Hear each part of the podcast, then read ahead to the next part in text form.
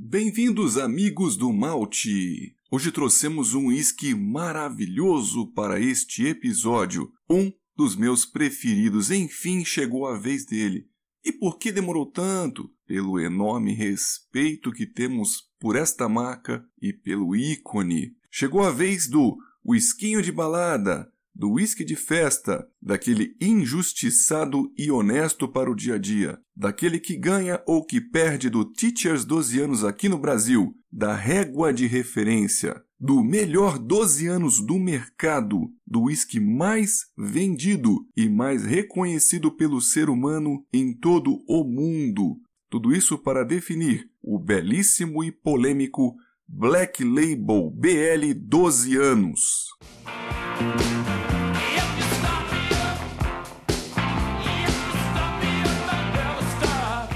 Este é um rótulo para a maioria das pessoas que está começando a degustar seriamente um belo Scotch. É definitivamente bem melhor que um Red Label e quando existia um Black na festa, isso sim era sinônimo de status para as pessoas, de festa boa e de também uma melhor condição financeira do anfitrião. Inclusive, a sua qualidade sempre foi respeitada. Quando se servia um black, as pessoas até arriscavam aquela degustação pura na festa, sem gelo, descrito geralmente como uma dose cowboy. Quantas vezes eu ouvi e vi isso na minha adolescência? Muitas. Na verdade, o que estragava a festa algumas vezes era a desconfiança sobre a integridade e originalidade da bebida. Foi assim que começou o contato de muitas pessoas e também o meu contato com o Black Label. Mas infelizmente ele acabou caindo no esquecimento. Ele saiu da minha rotina. E aí eu fiquei muitos anos sem degustá-lo. Eu fiquei imerso há quase 10 anos no estudo e degustação exclusiva de vinhos, descrevendo sensorialmente que eu acredito ser um pouco mais difícil. Quando eu cheirei aquele Black Label,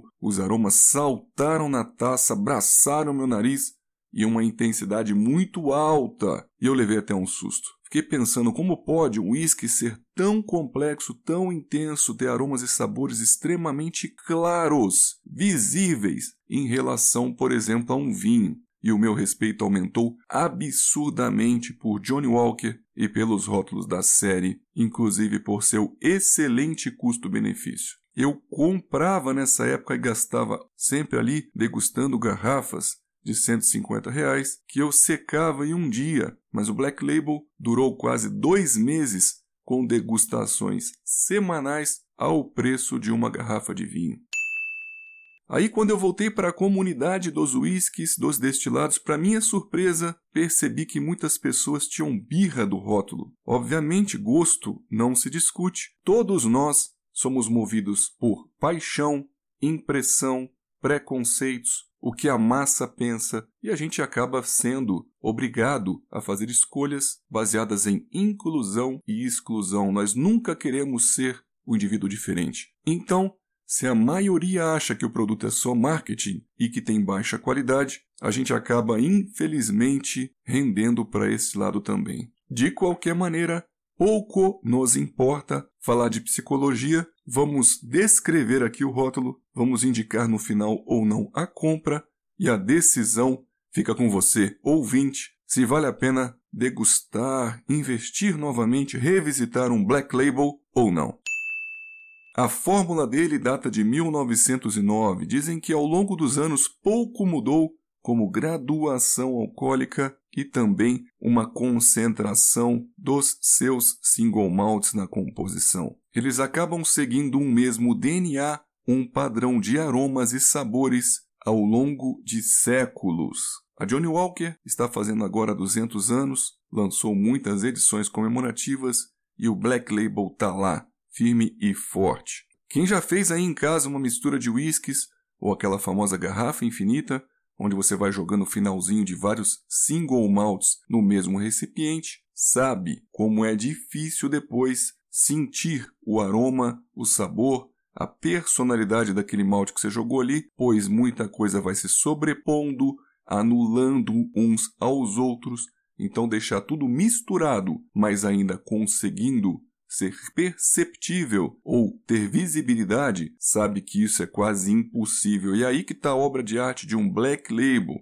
É como uma paleta pintada ali com várias cores, onde nesta obra de arte conseguimos ver os aromas adocicados relacionados a um single malt específico, amadeirados relacionados a outros, frutados dos cereais e da fumaça. Já que a gente falou de obra de arte, ele ficou imortalizado num quadro pintado pelo próprio Winston Churchill em 1930. Olha como ele é famoso e há quanto tempo ele está aí disponível. Ele era o whisky preferido do cara. E também mudou poucas vezes a sua roupagem. Temos aqui o fato histórico da garrafa ter mudado na época do filme do Blade Runner 2049, tanto no primeiro como no segundo filme. Olha, é um dos whiskies escoceses mais vendidos no mundo. Cara, uma marca não se mantém tanto tempo assim no topo se o produto não tem qualidade. Johnny Walker é sucesso, a gente tem que aceitar isso. Sem falar que existe o slogan da marca, Keep Walking. Tem ali o Striding Man andando para frente. Aquele bonequinho não está nem correndo, nem caminhando, ele se move com confiança, objetivo, é coragem, isso é otimismo, resiliência. O negócio é atemporal e magnífico. Como não vamos respeitar uma marca desta? Me desculpem falar isso, mas as outras marcas ficam até sem graça, sem imaginação. Imagina, a Chivas põe um brasãozinho de família ali e a Ballantines um escrito em itálico. Não tem nem comparação.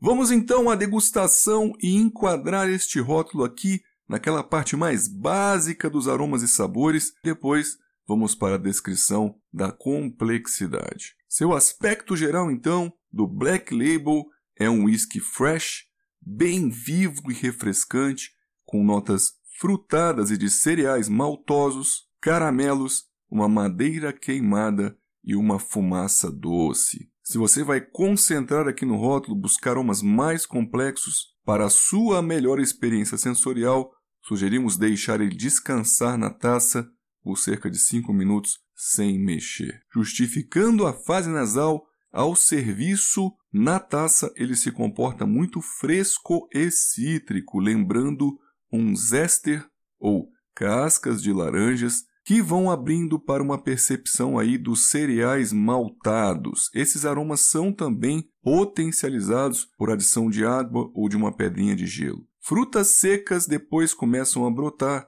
entre elas uvas passas, ameixas, cascas de maçãs. E com o tempo e descanso e mais ao final da taça, as especiarias e caramelos vão se mostrando. O uísque vai abrindo como camada por camada e lá embaixo vemos os caramelos variados, caramelos claros e escuros com especiarias, lembrando sim um açúcar mascavo com baunilha e também um caramelo toffee com cravo e canela com pimenta. A picância das especiarias é potente, gera aqui um leve ardor no nariz e potencializam a sensação alcoólica, confundindo a gente um pouco nesta intensidade do álcool. A fumaça aqui presente agrega uma cobertura de tudo, um aveludamento.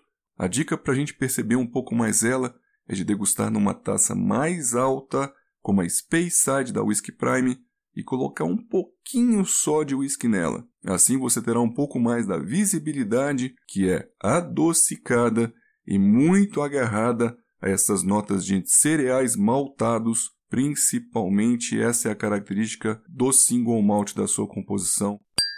Slancher. Na fase gustativa, o Black Label tem um corpo leve e uma boa cremosidade. A correspondência nasobucal tem complexidade e as notas das especiarias são fortes. Percebemos aqui o seu apimentado mas surge um amargor intenso, levemente agressiva. Os caramelos estão sim presentes, porém um pouco menos doces, e esse amargor acaba diminuindo a percepção deles. Seu equilíbrio ácido-alcoólico tende para excessos, gerando aqui uma salivação abundante e também uma certa percepção alcoólica, a persistência gustativa é alta e o residual de boca ardente apimentado, como uma baunilha picante, aquela pimenta do carvalho e a fumaça clássica com malte do Kale Ila. Vamos então caminhando para a conclusão, principalmente falando da nossa nota. Black Label recebe por nós quatro estrelas de um total de cinco, principalmente por ser maravilhoso no nariz, mas infelizmente perde alguns pontinhos aqui na fase gustativa para a gente, devido a esse excesso de picância e a falta de dulçor esperado, ou seja, a fase nasal levantava um caramelo maravilhoso e na boca isso não estava presente. Jim Murray, o autor da Bíblia do Whisky, que pontua todos os whiskies, ele deu 95,5 para ele de um total de 100, falando que a nota do sabor foi a que ele gostou mais, sendo 24,5 de um total de 25, até acima da nota da fase nasal. Ele acabou elogiando aqui o aveludamento e o dulçor comum aos single malts de Speyside que estão presentes nesse conjunto todo. Meus amigos, ficamos então por aqui. Voltaremos mais com outros rótulos, dentre eles o Gold Label Reserve. Será que este rótulo se saiu melhor do que o Black Label? Será que foi consertado esse mínimo desajuste nasobucal? Quem sabe vai ser algo por aí, hein? Espero que vocês tenham felicidade aí nos rótulos que compram, que degustam. Eu agradeço demais a vocês pelo prestígio e a companhia até aqui. Um grande abraço do Guga Mark. Vejo vocês no próximo Whisky Justificado.